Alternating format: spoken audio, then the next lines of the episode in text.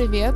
Это подкаст «Последний город империи», первый исторический подкаст о Мурманске, и я его ведущая Александра Ялковская. Мы с вами не слышались почти год, и на то, как нам кажется, есть объективные причины. После 24 февраля мы, как и многие другие, потеряли некоторые жизненные ориентиры, опоры и могли заниматься зачастую только чем-то рутинным – После 21 сентября нам пришлось уехать из России, и поэтому тема нашего нового сезона появилась сама собой. В этом втором сезоне мы будем говорить с мурманчанами об эмиграции, их жизни, каких-то привычках, особенностях, проблемах. Со мной сегодня, как всегда и как обычно, скажем так, мой звукорежиссер Артемий Букшин. Сегодня он выполняет также роль соведущего. Всем привет. И наша первая героиня нашего нового, наконец-то, сезона Арина Букшина. Привет-привет. Привет, Арина. Арина живет в одной стране с Йолупуки, ходит в сауну, сортирует мусор и не удивлена наличию лакрицы в коктейле. Я думаю, что вы уже догадались, в какой стране живет Арина. Арина, расскажи о себе буквально в трех предложениях. А, ну, меня зовут Арина, я живу в Финляндии уже пять лет, а, возможно, даже больше. Э, учусь, работаю, живу своей жизнью, своей финской жизнью. Супер. Давай немножко вернемся на пять с половиной, так скажем, лет назад и поговорим о твоей жизни в Мурманске. Какой она была? Школа, кружки, друзья? Расскажи подробнее. Угу. Ну, получается, это где-то 2016 год. До того, как я решила поступать в Финляндию, я училась в девятом классе. Занималась музыкой, ходила до этого еще на какие-то, возможно, спортивные секции, что-то читала, слушала, интересовалась. Э, потом в какой-то момент э, я поняла, точнее, не я поняла, а мой брат натолкнул на меня на понимание того, что после девятого класса можно не идти в 10-11, а оказывается, поех... да? Оказывается, к моему большому удивлению, а поехать, возможно, в другой город или, возможно, в другую страну. И я пошла учить финский язык, поход к репетитору, да, оказал влияние, и это помогло мне поступить в Лукио, так называемое. Ну, ты, это... во-первых, расскажи, как долго ты изучала финский язык? А, в Логосе я изучала финский язык, получается, с сентября по Новый год.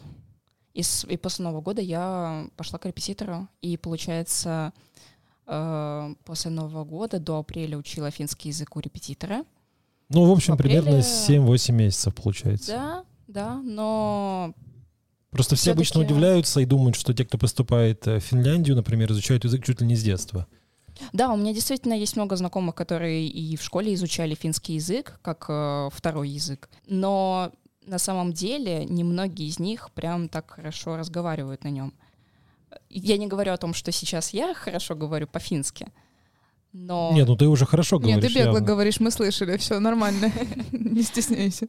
Какие-то успехи, на самом деле, у меня появились только благодаря репетитору, на самом деле. Ну и плюс, наверное, у тебя появилась более четкая цель, уже как бы было близко само поступление, и тебя это как-то, наверное, подстегивало. Да, да, да. И плюс ко всему, на самом деле, так как это девятый класс, впереди ОГЭ, немножечко испытываешь давление со стороны преподавателей, вот это вот все немножечко давит.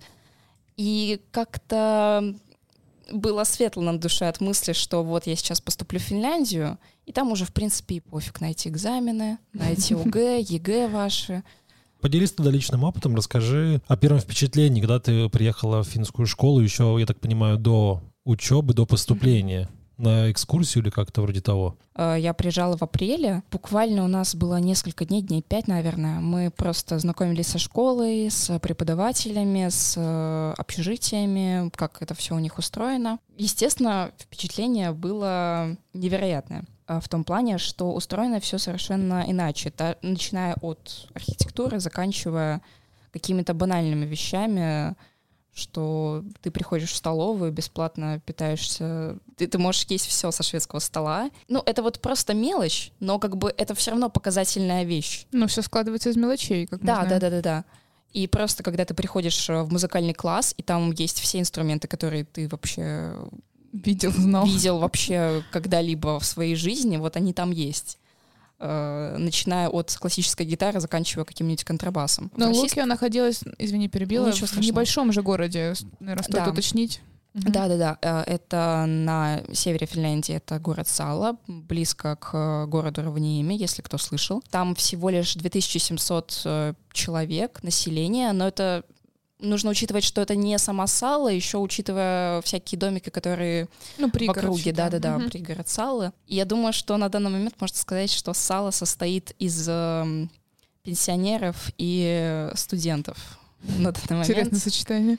Да, Не было ли сомнений, не было ли ощущения такой какой-то сомнительной авантюры в том плане, что вот ты живешь э, в действительно большом городе, почти 300 тысяч населения в Мурманске, и тут ну- нужно переехать э, вот вообще в деревушку. Как будто шаг назад, знаешь, получается, словно. Ну да, как будто бы. 15 лет, э, когда ты обо всем этом думаешь, все равно ты думаешь не о том, что ты переезжаешь в Салу, и это не маленький городок, где там 3,5 человека живут, а ты переезжаешь за границу в первую очередь, и все равно это воспринимаешь как этап.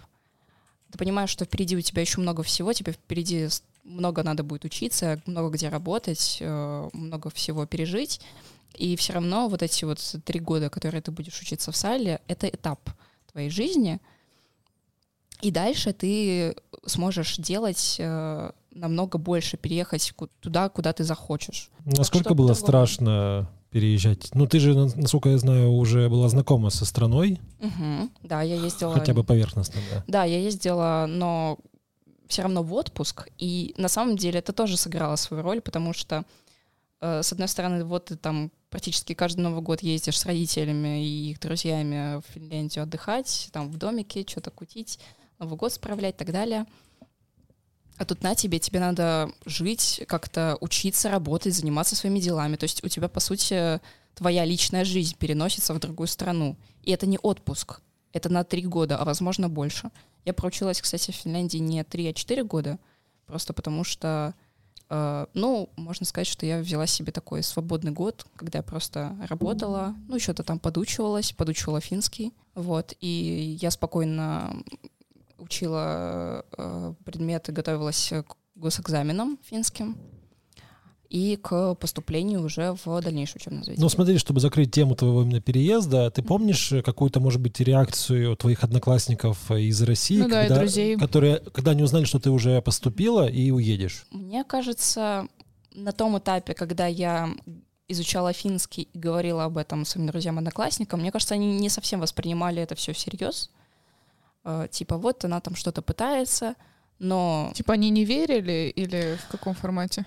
Э, возможно, кто-то не верил, а кто-то просто не хотел верить. Да. Защитная реакция и, возможно, какой-то момент, что вот, как же мы без Арины, она уедет, не хочу об этом думать, поэтому буду думать Я о том, поняла. что, возможно, возможно, и не получится, и она останется с нами в 10-11 классе. И все будет нормально. И все будет хорошо у меня. Но стоит учитывать, что первые месяцы, пе- первые пару лет, скажем так, я каждый раз приезжала в Россию, когда у меня были каникулы.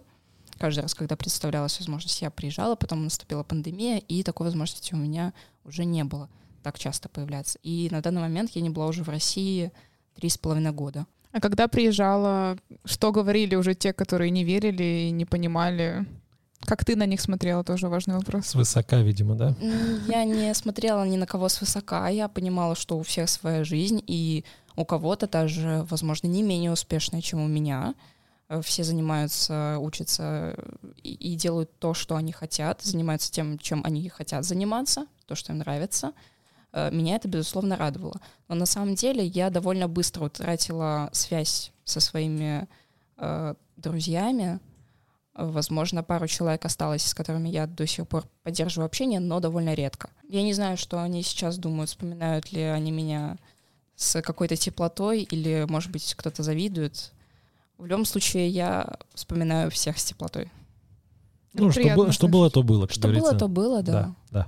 Давай на контрасте тогда обсудим твоих одноклассников в сале. Финские одноклассники были довольно спокойные, пассивные, не то чтобы они как-то интересовались, рвались, о, русские приехали, давайте что-то общаться, дружиться и так далее. Не было такого актива. Ну, это, наверное, все-таки зависит от э, людей, но при этом всегда на них можно положиться.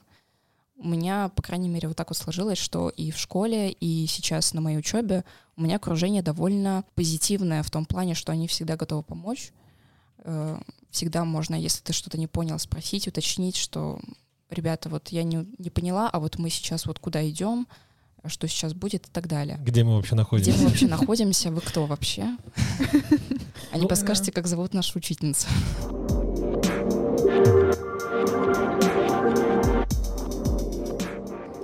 Необычные предметы у тебя были в школе, которых не было в российской школе?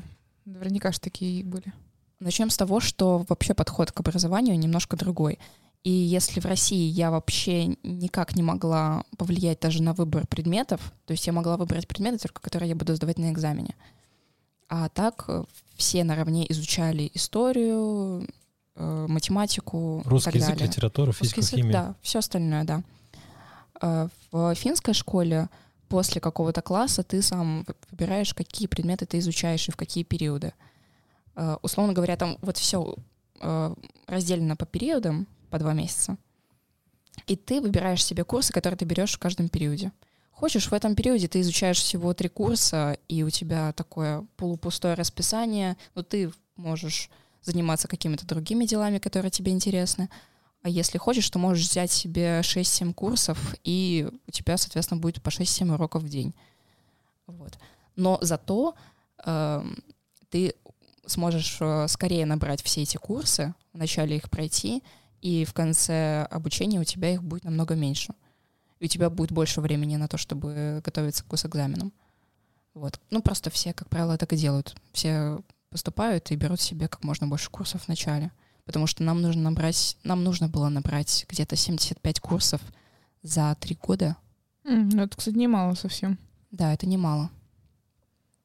Вот так вот. Ну, А. тогда расскажи еще по, по- помимо предметов, э, в целом, чем отличается вот обычный день в школе финской от обычного дня в школе русской. Ну, я знаю, что, там- что у вас там, по-моему, был э, больше перерыв на обед, чем в русских школах. Да, это правда. было. Прогулки обязательные. Да, на самом деле, да. э, У нас э, были в России где-то в среднем перемены по 5-10 минут. Да, и обеденная, по-моему, И 15 минут и обе- все. Да, обеденный перерыв был 15 минут. То есть у тебя... И, и- и поэтому какие-то и сформировались шутки, что вот все скорее бегут в столовку, поскорее набрать нормальной еды. А в финской школе у нас было полчаса на обеденный перерыв, чтобы ты смог спокойно поесть не спеша и еще что-то своими делами позаниматься. А как же вот эта история про то, что в школе ходят босиком? Да, это правда. Э, Действительно, в школе полы настолько чистые, что многие просто ходили в носках. Ну, чистые и теплые, я предполагаю. Да, чистые, теплые. Все просто ходили в шерстяных носках, и кто-то в тапках, и всем было, в принципе, все равно.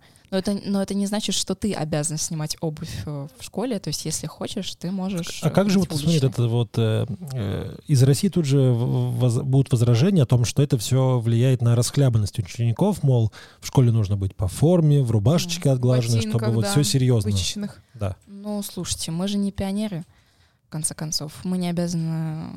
В общем, мне кажется, это такие э, глупые стереотипы, что одежда каким-то образом влияет на э, успеваем- Работоспособность. на работоспособность, на успеваемость, продуктивность детей. Э, Действительно, есть такая тема, что одежда влияет на сплоченность коллектива. И поэтому, мне кажется, и до сих пор какая-то офисная одежда соблюдается. Ну, дресс-код, да, да. дресс-код. А, Но на самом деле практика показывает, что неважно, во что ты одет, э, сколько, сколько у тебя пирсинга, какого цвета у тебя волосы, это абсолютно не влияет на то, как хорошо ты сдашь экзамены. Ну, Аня, хорошо, вот твой тогда личный опыт, твое ощущение не было, или наоборот, может быть, чувство, что это даже помогает в том плане, что ты чувствуешь себя, ну, вот Более по-домашнему, свободной, да, что ли, да. по-домашнему расслабленно, и поэтому это даже может Мгм. быть и лучше. Все, безусловно, индивидуально. Кому-то вот это вот э, ощущение, того- вот вот этого спокойствия, что ты как будто бы в домашней атмосфере, вот сидишь себе в шерстяных носочках, в свитере и решаешь себе в тетрадке всякие задания, э, кому-то это, безусловно, помогает. Но на самом деле кому-то, возможно, помогает сидеть реально в рубашке в брюках и что-то делать, что-то делать, какие-то задания потому что это помогает собраться. Это все, безусловно, индивидуально, и поэтому в Финляндии есть свобода выбора одежды. Ты как хочешь, так и одеваешься. Если тебе помогает в свитере сидеть, так ради бога сиди в свитере. Помогает в рубашке, сиди в рубашке. Какие опции у тебя были по окончании школы? Вот ты упомянула, что ты могла еще год себе продлить, а потом что, работа, университет, колледж, как это устроено? Э, Этот устроено так, что в школе еще на втором, на третьем курсе есть специальный человек, который тебе помогает определиться с тем, что ты будешь делать дальше. Э, Он помогает тебе разобраться, где ты себя будешь комфортно чувствовать, в какой сфере, какой профессии. Может посмотреть какие-то учебные заведения специально для тебя. То есть это вот такая А индивидуальная... вы как-то общаетесь, он там какие-то тесты предоставляет, отвечаешь на вопросы, вот как это проходило? Да, были какие-то общие занятия, где мы просто проходили тесты, э, но в любом случае у каждого ученика всегда есть возможность лично пообщаться с э, этим э, преподавателем, я не знаю, как его правильно назвать, Куратор. куратор, да, э, который помогает вот с э, профориентацией, скажем. да. Э, Я вот этот вот год не понимала, чем мне заниматься. Я, в принципе, понимала, в чем я себя комфортно чувствую и в чем я совершенно некомфортно себя чувствую. Отправила какие-то документы на поступление туда, куда мне нравится, и на самом деле не строила каких-то больших планов. То есть я абсолютно спокойно подошла к этому вопросу, куда возьмут, туда и возьмут. В любом случае, если что, всегда можно перевестись. То есть у меня вообще не было нервиков э, по этому вопросу. Я просто жила своей жизнью. Если что, в конце концов, я смогу просто пойти на работу, куда мне захочется, и потом э, подать на ВНЖ по работе. Вот. И так получилось, что после окончания Лукио я поступила в колледж э, на специалиста по волосам. А подробнее? А подробнее Я имею в виду о специальности. о специальности э, у нас есть курсы по... э, Надо уточнить, где у нас, а то мы сидим в конкретном нас, городе да. и так и не сказали, где. Да. Э, Я думаю, стоит уточнить, что я учусь э, и работаю, и живу сейчас в городе Тампере уже год. Ну, это юг Финляндии, недалеко, в общем-то, от Хельсинки столицы. И в целом Да. это, по-моему, один из самых крупных городов страны. Да, это второй, по-моему, по крупноте после Хельсинки. Вот. И я вот тут вот учусь на специалиста по волосам, учусь окрашиванию, стрижкам и, в частности, работе э, барбером. У нас есть две специальности. Ты можешь пойти либо на барбера, либо более такое косметологическое направление, где ты занимаешься ресничками и бровками. Вот. Но как-то мужчин стричь мне более интересно. Вот, стоит сказать, что завтра я уже пойду к тебе на учебу и в качестве модели. И посмотрим, что получится вообще. И вот расскажи немного подробнее, может быть, э, потому что в России, ну, подобные колледжи вот с такими специальностями, это как бы считается не особо престижно и Ну да, престижным ли не местом. зашквар. Вот. То есть, но я знаю, что в Финляндии к таким специальностям в том числе относятся, ну, очень серьезно, потому что это работа с клиентами, Абсолютно. с... э, Да, уровень сервиса важно поддерживать. Да, вот Абсолютно. расскажи об этом. Никаких э, низкосортных профессий в Финляндии не существует. Э, В любом случае, ты можешь пойти учиться в колледж даже на уборщика, и это все равно считается нормальной профессией, потому что ты работаешь с химикатами, ты работаешь э, с различными поверхностями, это все равно нужно изучать, и ты можешь получить потом диплом уборщика. Как Круто. бы, как бы это смешно, на самом деле, для россиян, наверное, не Ну да, да, нам бы. всегда говорили в школе, будете блюстителями чистоты. Ужас какой. Да. Не Ну, дай бог. Будешь учиться плохо, пойдешь, вот будешь уборщиком или дворником. Дворником. Да, да. да, да, да, вообще. Ничего плохого в работе дворника нет. Это, ну, естественно, дворники получают зарплату намного меньше, чем какие-нибудь врачи. Но э, достойную. Но достойную, и на эту зарплату спокойно можно жить. А если ты не получаешь достойную зарплату в Финляндии, то в любом случае государство тебе поможет. Так, ну хорошо, расскажи, так вот, насколько тяжело было поступить, э, что ты изучаешь в общих чертах и так далее? Естественно, первые курсы, первые занятия — это все теория, строение волос, биологические, химические всякие штучки. И плюс ко всему очень много ге- математики и геометрии, потому что ты изучаешь, как работают стрижки, как это все потом выглядит в реальности. Ну, то есть по типу лица ты По типу определяешь, лица. какая стрижка потенциально должна подойти клиенту, так? Да, да. И определенные есть техники работы, определенное оборудование. Кстати, вот интересный момент, то, что когда я поступила а, нам выдали такие бумажечки. Мы, короче, заплатили деньги на покупку оборудования, чтобы у всех была возможность одинаково учиться, одинаково работать.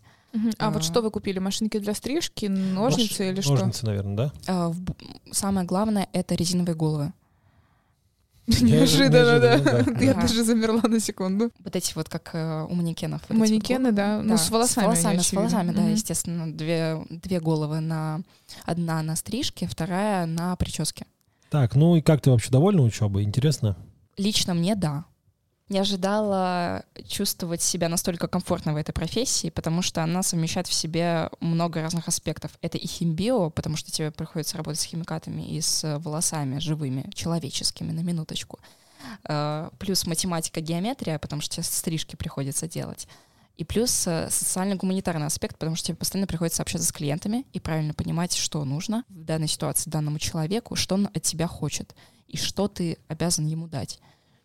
Ну смотри, вот э, такой тогда вопрос. Э, Возможно, кто- кто-то из слушателей подумает, что ты поступила вот на эту специальность, но просто не было выбора у тебя. М. От безысходности, как знаешь, типа куда взяли, туда и взяли. Вот э, у тебя же был выбор. Ну, изначально э, я, да, я довольно пассивно на все это смотрела, что, ну, куда возьмут, туда и возьмут. Я особо не задумывалась, если честно, об этом, но у меня просто изначально был такой фон в жизни, что у меня уже было много практики. Я много тренировалась на своих одноклассниках и брала даже с них деньги на минуточку. И шоколадки, И наверное. шоколадки. и не Бизнесвумен, посмотрите. Да. Я на самом деле пару лет до этого поступления я стригла всех своих парней одноклассников, ну, в большей степени парней, потому что у них э, короткие стрижки. Ну, попроще. Их И- не жалко. не, не так страшно, понятно. Так, Да. Не так страшно, да, девушки больше робеют за свои волосы, конечно. Вот, но все равно ты же поступала не в одно место. Я поступала... Нет, я поступала в колледже, по-моему, у меня была возможность подавать в пять мест, и в университеты в шесть мест. И я, естественно, выбрала пять мест туда, шесть мест туда. Э, И в колледже я поступила везде, Во все пять. во все пять. Так.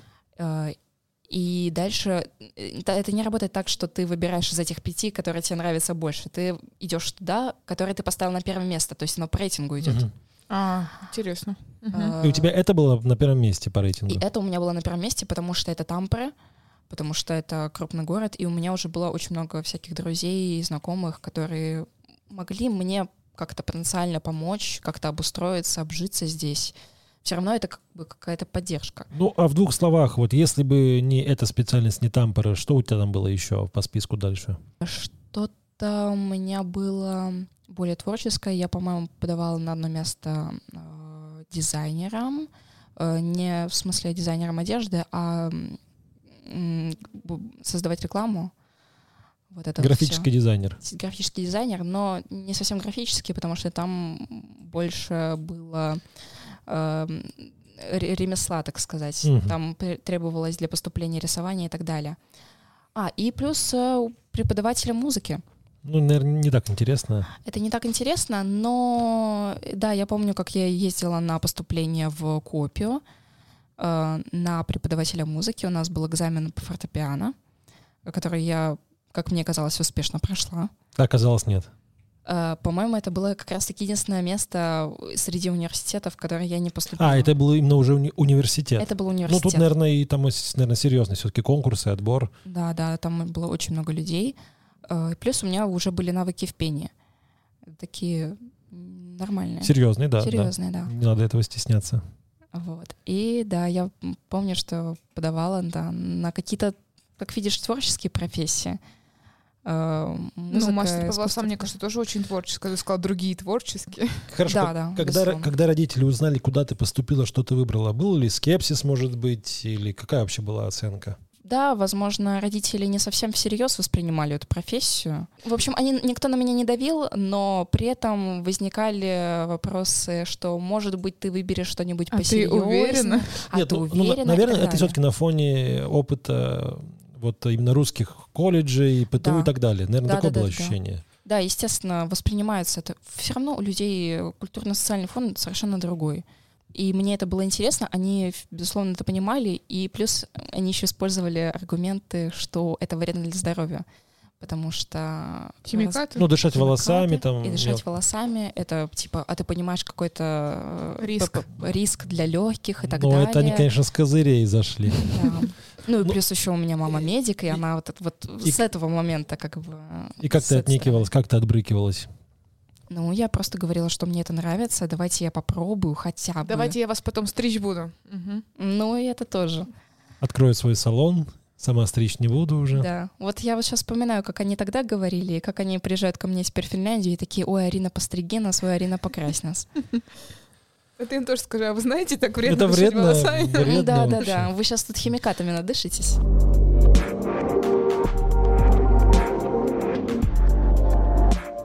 В общем, задача учителя состоит в том, чтобы постоянно быть на чеку и помогать ученикам. Ну, То есть как наставник.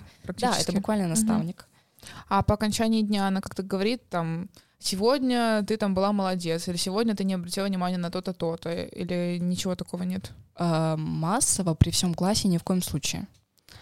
А, вот эта вот эм, оценка, она должна быть сугубо кон- конфиденциальна для каждого ученика. И если какие-то у учителя вопросы, э, претензии, еще что-то вот э, к ученику, либо он может подойти и сказать об этом лично, тихонечко, чтобы никто не слышал другой, либо написать э, в соцсети. Мы переписываемся в WhatsApp, у нас есть беседа в WhatsApp с э, моими одноклассницами и преподавателями.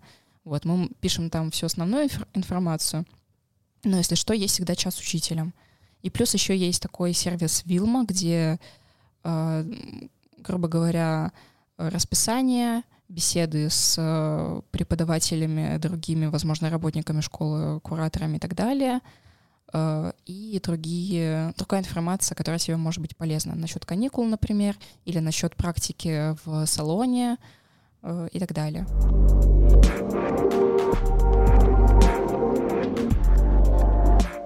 Вот, практика в салоне. Расскажи, с какого курса ты могла проситься на практику и в каких условиях, то есть с оплатой, без оплаты, вот эти все Мгм. моменты. Э, Я учусь два года. У меня программа рассчитана на два года. И получается, у меня практика была прошлой весной, то есть по окончанию первого курса. То есть у меня учеба началась в августе, закончилась в мае. По сути, весь апрель у меня была практика в салоне, которую я сама нашла, которую я сама выбрала. То есть практику каждый ученик выбирает себе сам. Есть определенные правила, что ты там, допустим, должен отработать 7,5 часов в день, э, и выполнить определенные нормы и сделать так называемый показ. Я не знаю, как это перевести на русский. В общем, э, сдать экзамен, грубо говоря, э, привести трех клиентов и отработать с ними полностью самостоятельно, только показать э, преподава- преподавателю или тому, кто в салоне за тебя отвечает, что вот клиенты довольны, я с ними отработал, все замечательно. Ну, за- зачетная Я разобрался. работа, Зачетная зачетная работа, Ну да. да. Э, И постоянно еще нужно за каждого клиента с с них брать фотографии, которые идут к тебе в портфолио. Типа до-после? Да, да, именно так. Э, Ну, возможно, какую-то дополнительную информацию, что вот я исп- ис- использовала такие-то материалы, такие-то краски и так далее. Так, про учебу мы вроде бы поняли, а удается ли совмещать ее с работой? Удается, но с трудом. Естественно, как и всем студентам, которые работают, что в России, что в Финляндии, хоть в любой стране мира, это тяжело. А надо ли работать во время учебы? Ну, если тебе Ну, нужно тебе, идти- тебе, тебе. Мне? Ну да, потому что на данный момент для проживания в Тампере мне требуются определенные деньги, чтобы поддерживать мою жизнь комфортной, чтобы платить за квартиру, чтобы другие расходы осуществлять. Мороженое, опять же, покушать. Мороженое Мгм. покушать и так далее, чтобы, ну, банально, там, если что, я смогла бы там поехать в отпуск и так далее. Все равно мне нужно зарабатывать деньги. Ну, давай так скажем, да, то есть, э, вот опять же, вы недавно были в отпуске на Ибице, и, наверное, для многих э, студентов из Мурманска, прежде всего, это звучит как сказка или что-то такое, если Да, честно. Тем более для того, для э, в том аспекте, что ты даже работаешь, ну вот понимаешь, по мурманским меркам, знаешь, это учишься в ПТУ, непонятно. Вот в Мурманске это было бы не- непонятно в каком ПТУ, грубо говоря, Мгм. в отличие от Финляндии. Тут еще отпуск на Ибице и квартира с вот прекрасным просто видом за окном. А, да, я прекрасно понимаю. Все неплохо, я бы так сказала, это мягко говоря. Да, звучит все, конечно, не так, как у российских студентов. У них там, знаешь, это вот... э, Я просто живу э, прямо напротив э, колледжа, э, где есть подобные специальности. Да, Так да. вот совпало такое совпадение в Мурманске. И я вижу, как, по сути, по утрам такие опечаленные студенты и студентки идут на учебу, стоят там очень долго и мучительно, курят у входа, Мгм. размышляют, и, видимо, размышляют да, о своей жизни, о своем выборе. Вот. Ну и, наверное, вот когда ты учишься в ПТУ и работаешь, возможно, не в каком-то крутом месте, хотя я тоже работаю не то чтобы в крутом месте, у меня работа достаточно ну, В общепите. В общепите, да. Э, Много кто из студентов работает в общепите. Не у всех да. есть возможность работать в крупных компаниях. Это абсолютно нормально. Но э, работать в общепите в России и работать в общепите в Финляндии — это большая разница. Да, но зарплаты совершенно другие в Финляндии.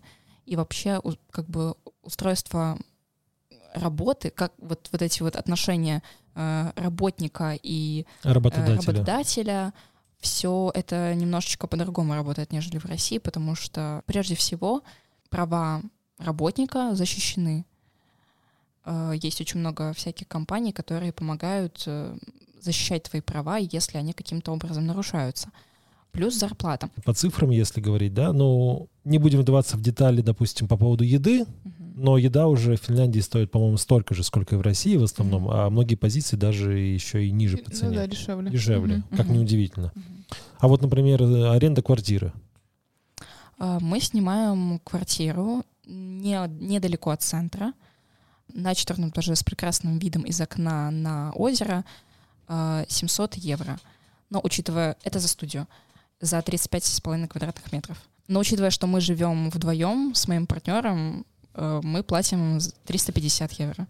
Вот, ну то есть человека. Ну человека, нет, ну да. будем говорить за квартиру на двоих э, 700 евро. Э, С нынешним курсом, это я напомню, осень 2022 года, получается порядка э, 40 тысяч рублей, 45. На самом деле сейчас в Мурманске квартиры э, стоят не сильно дешевле. Если снимать вме- э, Ну просто вот если снимать квартиру однокомнатную, да, студию либо однокомнатную, недалеко от центра. Да, да, да, да, да, да. Ну, то есть получается, что у нас сейчас из-за разных факторов, ну, скажем так, квартира вот такого же класса, как у вас, будет стоить порядка 30, 35, ну, 28 тысяч рублей. А ты говоришь сейчас про Мурманск. Да, да, да, да. То есть Вот, почти это- столько же. Но это Мурманск, и это не самый крупный город в России. Нет, ну, а мы, не, ну, кстати, мы сейчас находимся в Финляндии. э, Да, в нет, ну я к тому, что, в принципе, города э, примерно по одинаковые по своим э, по численности. Мгм. Я к тому, что вот многие думают о том, что в Финляндии жизнь дорогая. Мгм, мгм, И если, ладно, с едой, допустим, это один момент, то вот аренда жилья, мгм, налоги и все остальное. Но как мы выясняем, что вот та же аренда жилья, в принципе, вы могли бы найти и дешевле Мгм. квартиру при желании. Я думаю, что если был бы похуже район, попроще Разумеется. квартира. И стоимость была, грубо говоря, такая же. Да, да, безусловно, можно найти. И, э, допустим, моя подруга жила в доме, который был обустроен как общежитие, платила где-то 200 с чем-то, 215 евро. Короче, 200 с Вот. копейками. В, в Мурманске М. такого не найти. Ну да, точно нет. Но это с э, общей кухни, то есть у нее просто комната с ванной и туалетом. Но с хорошим ремонтом, наверное. Ну, с обычным. Ну, то есть, обычно, ну, э, это, это старый дом, но обустроено там нормально, чистенько.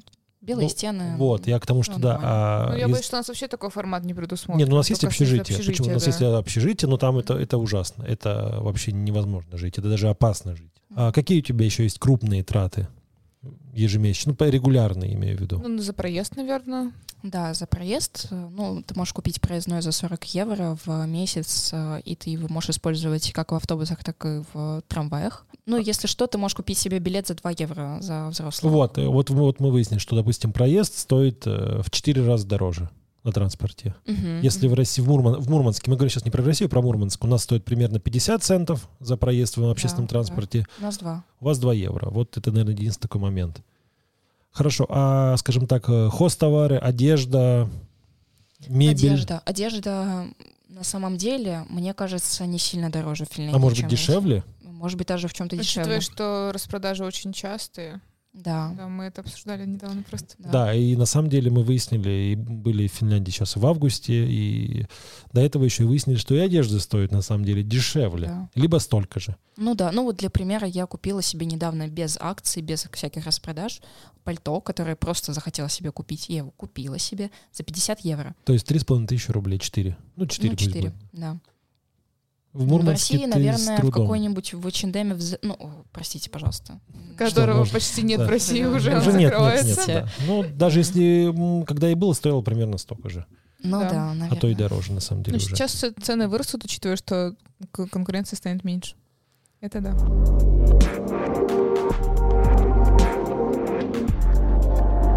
Кроме того, что ты сортируешь мусор, мы это обратили внимание. Мгм. Также тоже такая ремарка, то, что у вас, грубо говоря, один ключ от всего. От Да. входной двери, от квартиры, от подвала, или как-то вот это правильно Кладовки. называется? Кладовки, да. Общих э, От- помещений От в доме. подъезда. Э, да, у нас э, ключ э, получается от подъезда, от э, подвала, где у нас, получается, хранится, хранятся всякие вещи. Но главное от квартиры. От Да, тот же квартиры. самый. И Тот как- же самый. Хорошо, то есть, грубо говоря, твой условный сосед с третьего этажа. Он не попадет ко мне в квартиру Как своим так? ключом. А вот как так это? Он же может... Замочная скважина по-другому устроена. То есть такая То есть, система, а ты что... где-то полностью втыкаешь ключ, где-то не полностью, где-то вот... и Вот. Там Мгм. устроено просто по-другому. Я не знаю, почему в России такого вообще не существует. Ну, то есть я понимаю, что просто все, у всех замки, во-первых, разные, э, и есть вот только вот эта вот пимпочка с... эм, От домофона. От домофона, да. Ты рассказывал мне, что это какой-то специальный замок, придуманный именно в Финляндии. Ну, э, да, это замок Эблой, который считается, возможно, даже самым надежным, по крайней мере, в сфере вот таких э, бытовых. Да. Финны им пользуются, так сказать, по максимуму. Да, да.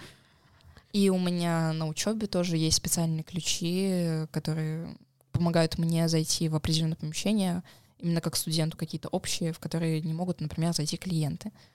Мгм, То есть не по карточкам, а вот какой-то ключ. Ключ, да. Мгм, понятно. Э, да, и я сортирую мусор. Да, А, какие у вас зачем? фракции? Зачем ты сортируешь мусор? Что значит зачем? Нет, вот, вот зачем? Помочь планете, потому что люди не осознают, какой ущерб они наносят планете, какую, какая экологическая катастрофа надвигается. Люди этого просто не осознают, и я думаю, что они не хотят этого осознавать, особенно в какой-нибудь России, где возможности сортировать, сортировать мусор, она есть, но это намного сложнее, потому что здесь э, ты выходишь э, вот в этот вот сарайчик, где у нас мусорные баки стоят, там уже стоят отдельные баки. Это для бумаги, это для био каких-то отходов, э, это для смешанного, это для пластика, для металла, для Ну, стекла и так а далее. нет вот э, страха, что потом этот, все эти баки все равно смешать где-то на мусоросжигательном заводе в, в одну чашу огромную и все. У меня есть уверенность, потому что если проскользнет какая-то информация, что, не дай бог, что-то где-то смешивается и не отсортировывается, ты представляешь, какой скандал это будет для финнов? Ну, Потому что практически каждый фин э, сортирует мусор. Даже минимально бумагу от смешанного мусора. Хотя бы так. Просто видишь, в Мурманске, например, э, есть такие, скажем, самые базовые попытки для сортировки Ну, есть мусора. инициатива, я бы сказала, Но- полуволонтерского типа, где ребята, объединявшись, объединившись в группы, пытаются привить э, типа раздельный сбор. Просто Вот так. есть э, как бы слух, что в итоге все равно весь твой разделенный мусор на мусоросжигательном заводе сваливают в одну кучу. В лучшем случае отделяют только пластиковые бутылки. Это вот единственное. На самом деле в Финляндии, когда ты смотришь какие-то общие ресурсы в интернете, по телевизору, э, раз в месяц хотя бы какой-нибудь, хотя- какая-нибудь статья, какой-нибудь выпуск в новостях, посвященный э, экологической проблеме, э, есть хотя бы один. То есть, э, Минимум. то есть ты считаешь, что, наверное, это э, один, один из шажочков э, для России и Мурманска, в частности, э, больше об этом говорить. Больше об этом говорить, да, освещать эту проблему. Э, И было бы классно, на самом деле, если бы как-то упростилась бы просто вот эта вот возможность сортировать мусор. Ну, ин- Если- инфраструктура, чтобы была. Да, инфраструктура, именно. Просто чтобы вот человек видел, типа, ага, вот сюда я могу вы- выбросить картон. Ну, ладно, в принципе, что, мне несложно коробку из-под макарон отдельно положить от всего остального. Ну да, да, в этом и проблема, что у нас есть мусоропровод и все. Да, да, да, да. Но при этом есть еще инициативы дополнительные, что нет пластиковых пакетов на кассе, нет одноразовой посуды вообще в продаже, как, ну, Да, в классическом Э, понимании. Не перерабатываемый. Да, да, да, верно. Мгм. Да, у нас э, биоразлагаемые всякие пакетики, в которых э, ты именно можешь овощи собрать. Есть, естественно, и пластиковые, но это вот, я так понимаю, распрода- распродают э, то, что вот на складах остается, Мгм.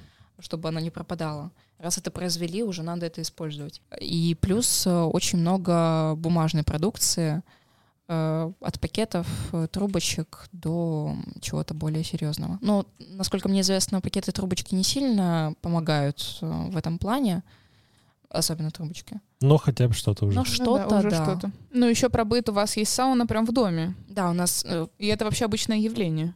Да, ам, статистически саун, по-моему, что-то одна сауна на троих человек э, статистически есть. То есть э, раздели население Финляндии на три, и вот получится количество саун. Э, В каждом доме, в каждом э, жилом доме отдельном и в ну, ну, каждом в частном это сто процентов. В частном сто процентов обязательно есть сауна. Как же без сауны? Ну, это так, как без санузла, грубо говоря. Да, да, да, обязательно должно быть. И может не быть ванной, как правило, душевые кабинки всякие, вот это вот э, просто сток в полу, в плитке и душек. Удобно, кстати. Удобно, да, без ванны. Очень много где нет ванн, но сауна должна быть обязательно. И это настолько в культуре, что об этом постоянно упоминается в Ну, это такой один из стереотипов. Это стереотип, но он правдивый. Э, Финны действительно обожают сауну. Кстати, о стереотипах. Я тут подобрала еще несколько. Сразу упомяну, что я в половину не верю, поэтому давай их развинчивать вместе. Давай.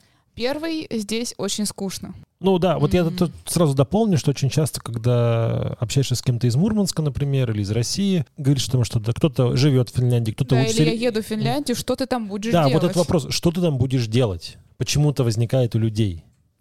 Но при этом, когда люди уезжают э, в какую-то другую страну, Они не- э, они ну. не задумываются, никто не думает, что типа, а что ты там будешь делать? Ну Ну, да. вот, вот давай твои впечатления. Давай, А, почему ладно. здесь не скучно? Просто Да. топ-3. Я в целом, да, я сталкивалась с этим стереотипом, и когда я первое время жила в Финляндии, некоторые мои друзья, одноклассники такие, а тебе там не скучно? А что ты там делаешь? Но все зависит, естественно, от человека. Если ты умеешь э, себя развлекать и в чем-то находить себя, какие-то интересные вещи находить для себя, естественно, тебе будет здесь не скучно. А если ты, ну, грубо говоря, пустой человек, который ты- ничем не интересуется, ничего по жизни не делает, Тебе скучно будет общается. везде вообще. тебе скучно Ну да. будет везде, да. Забавно такой вопрос слышать о том, что что ты будешь делать в Финляндии. Мгм. От людей, которые, знаешь, ходят на работу, приходят домой, ужинают, сидят у телевизора, ложатся спать. Встают, Да. идут на работу, приходят, Да. ужинают, телевизор, спать. И вот эта рутина. И они, и они же спрашивают, что ты там будешь делать в Финляндии. Да, при том, что у среднестатистических финнов, мне кажется, такой жесткой рутины нет. Ну, то есть есть много э, людей, которые вот так же ходят на работу, приходят, смотрят телевизор, ложатся спать, но при этом они много чем другим занимаются. Пом- естественно, помимо того, что ходят в сауну. Ну, спорт, наверное. Спорт, да, особенно пенсионеры, они занимаются своим здоровьем. Это популяризируется Ну активно. да, северная ходьба. Северная ходьба и так далее. Э, Лыжи, велосипед. занимаются искусством, ездят на велосипеде, ходят банально гулять. На самом деле это тоже очень важно. Многие об этом занима- забывают, что просто важно иногда сходить погулять в лес, например, или еще куда-то. Э, Ну, опять же, возвращаясь к зарплатам, к пенсиям и к э, финансам, э, местные пенсионеры могут себе позволить регулярно выпить чашку кофе в приличной кофейне. Да. В России это все-таки проблематично.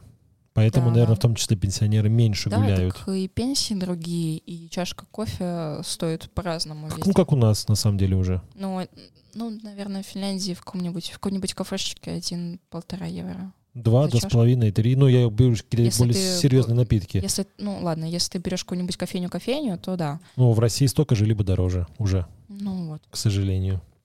В Эспрессо Хаус, если ты придешь из довольно известное место Финляндии, э, ну, не такое, как Starbucks, но на Ну, том мы, же мы знаем, знаем. пять с половиной евро за какой-нибудь латте. Ну, большая, большой объем, во-первых, будет. И... Ну, да, да, да, такой большой стакан.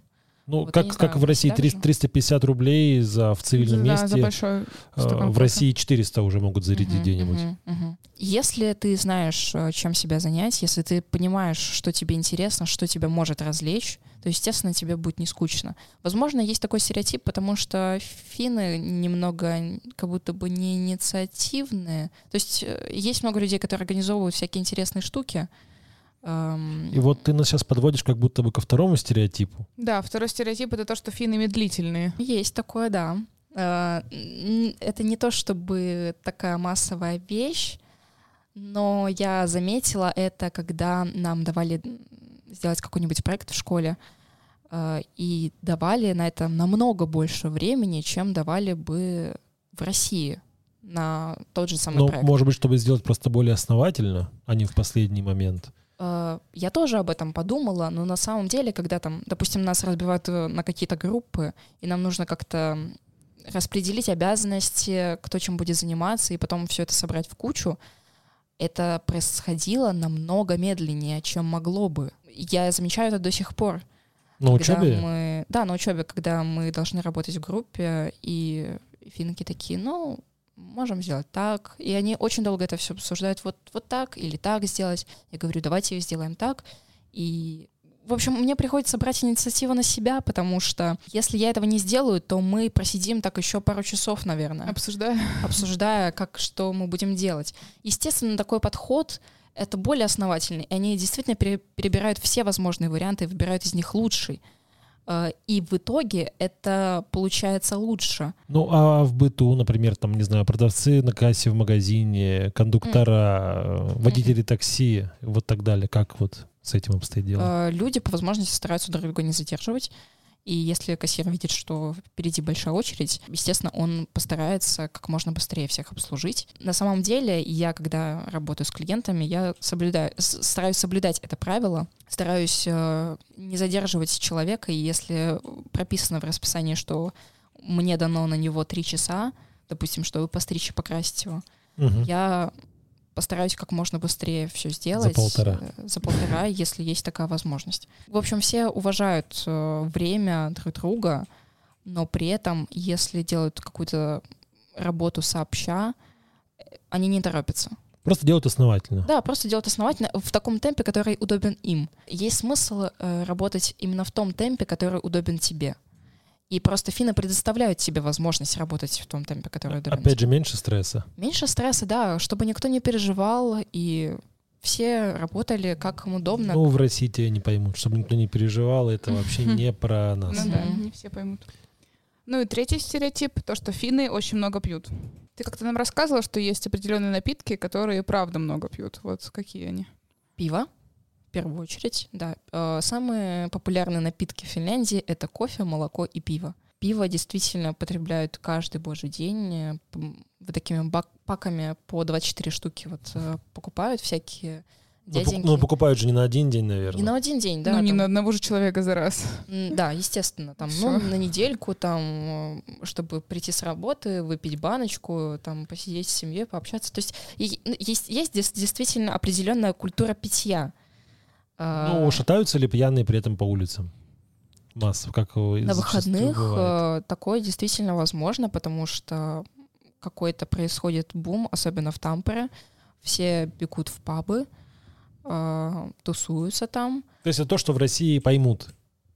Ну, вот это, знаешь, пятница, Да, надо да, все да, идти да, в да. бар, напиваться. Есть определенная, да, естественно, есть культура тусовок, э, и финны пьют действительно много, но я не знаю, я просто э, э, заметила определенную особенность, я не знаю, это особенность конкретно финнов у их организмов, э, или это просто тоже как часть культуры питья, или что это такое, но им никогда не бывает как будто бы плохо. Я никогда, ну, я крайне мало видела таких случаев, чтобы им было прям То действительно есть ты хочешь сказать, что они крепкие? Да, как Ну, будто такой бы- стереотип есть, да. Как будто бы есть такое, да. Ну, ты, э, такой стереотип пошел даже начиная с э, там, культовых фильмов типа «Особенности национальной охоты» из, девя- из 90-х, где спорили, кто кого перепьет, фин или русский. То есть я Да. думаю, что, наверное, в этом есть какой-то смысл. Да, наверное, действительно есть. Да. Ну и здесь важно, мне кажется, на контрасте сказать, что здесь очень массов спорт, учитывая количество велодорожек, хорошо Мгм. выглядящих людей, которые носят леггинсы регулярно, Да. спортивная ходьба, бег и все прочее. Мы немножечко отошли. Я хотела просто еще упомянуть о том, Давай. что в, э, подростки в Финляндии э, не употребляют, не так много употребляют алкоголя, как, э, мне кажется, русские подростки. Почему? Потому что в России, ну, подросткам легко довольно-таки удается обойти эту систему. Да, да, безусловно, очень легко. Всегда можно найти какого-нибудь взрослого чувака или даже человека на улице, который, Не обязательно можешь купить сам. ну, или сам, да, естественно, если ты В сомнительных магазинах, да, это очень легко сделать. Да.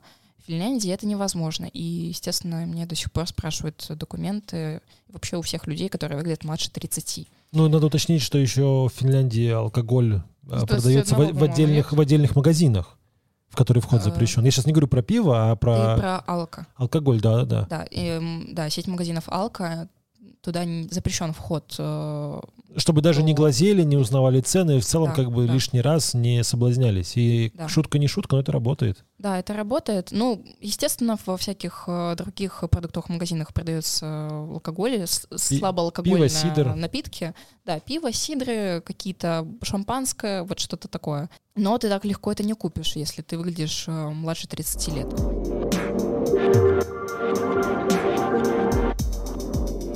Ну, заканчивая нашу прекрасную тему и беседу, по каким вещам или еде из России ты скучаешь?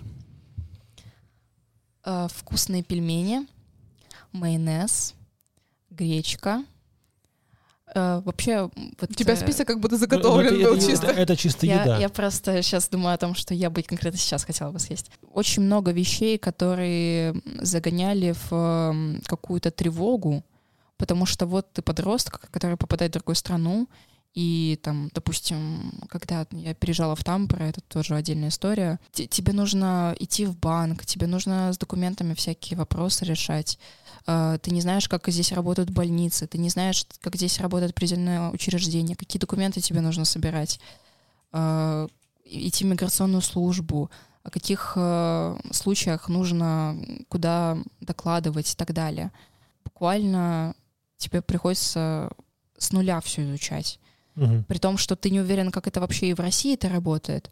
И ты не, не можешь э, спросить у своих родителей, типа, а вот, вот с этой бумажкой мне куда теперь идти? Потому что он не знает, как это работает конкретно там. И ты не знаешь, никто не знает. И, э, Ну, финны же знают. ну, финны знают, но ты не подойдешь э, к любому финну. Ну, То есть понятно, все равно какие-то знаком- связи... знакомые, да, да. Да, связи нужно наращивать, каких-то друзей заводить и знакомых, которые тебе помогут и как-то тебя в случае чего сориентируют. Вот, вот это стоит все-таки упомянуть, что э, ты не можешь быть всегда готов э, ко всем э, случаям в жизни, когда ты переезжаешь в другую стра- страну. Все равно всегда, сколько бы ты лет не прожил, всегда найдется что-то, что тебя удивит и что заставит ну как-то по-другому немножко посмотреть.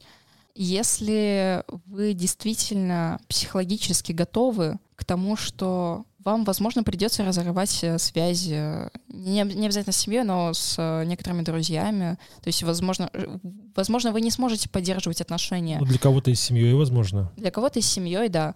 Возможно, вы не сможете поддерживать отношения э, с прежним своим окружением э, на постоянной основе, потому что, ну, все равно вы живете в разных странах.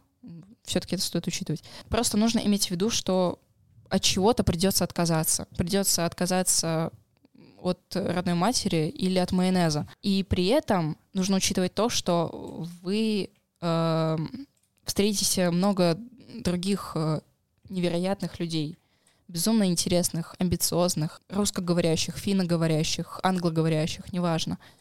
В общем, нужно учитывать что, то, что вы много потеряете, и вы много приобретете. Если вы, взвешивая все за и против, понимаете, что действительно там я приобрету больше, и мне там будет комфортнее, я буду чувствовать себя в первую очередь безопаснее, потому что безопасность — это ну, Важно, основная важно. вещь. Это э, как бы, по-моему, это самое первое, что в пирамиде масла у нас есть.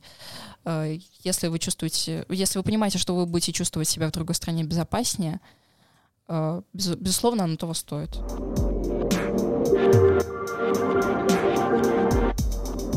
ты отчасти спонтанно уехал. Я имею в виду, что ключевым был это именно mm-hmm. учеба. Не хотелось да. учиться в нервных и непонятных старших классах в России, mm-hmm. а учиться в более комфортных условиях Финляндии. Ну, так получилось, что ты закончила школу, уже поступила на учебу, уже работаешь и живешь здесь очень продолжительное время. Да. А ну, вот, относительно. И вот подытожить, если оно того все это стоило, или все-таки нужно повернуть э, часы обратно и сделать все по-другому?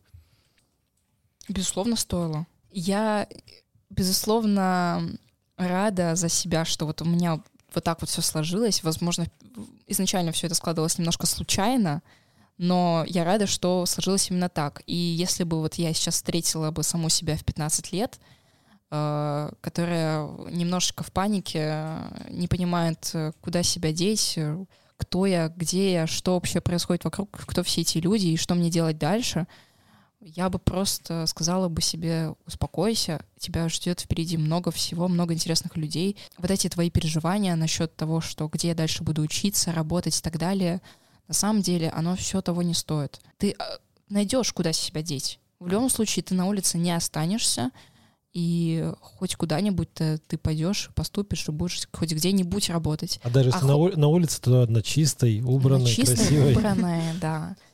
Где чистый свежий воздух. Вот, и никакого мусора. А если мусор то, раздел... валяется, то он разделен, да. Вот так-то. Спасибо, Арина. Это вдохновляющее окончание нашей беседы. Спасибо и вам, дорогие слушатели, что вы дослушали этот выпуск. Пожалуйста, оставляйте свои отзывы там, где это возможно. Ставьте сердечки, и звездочки. Слушайте нас везде и делитесь. Нам это очень важно. Всем пока. Пока-пока. thank you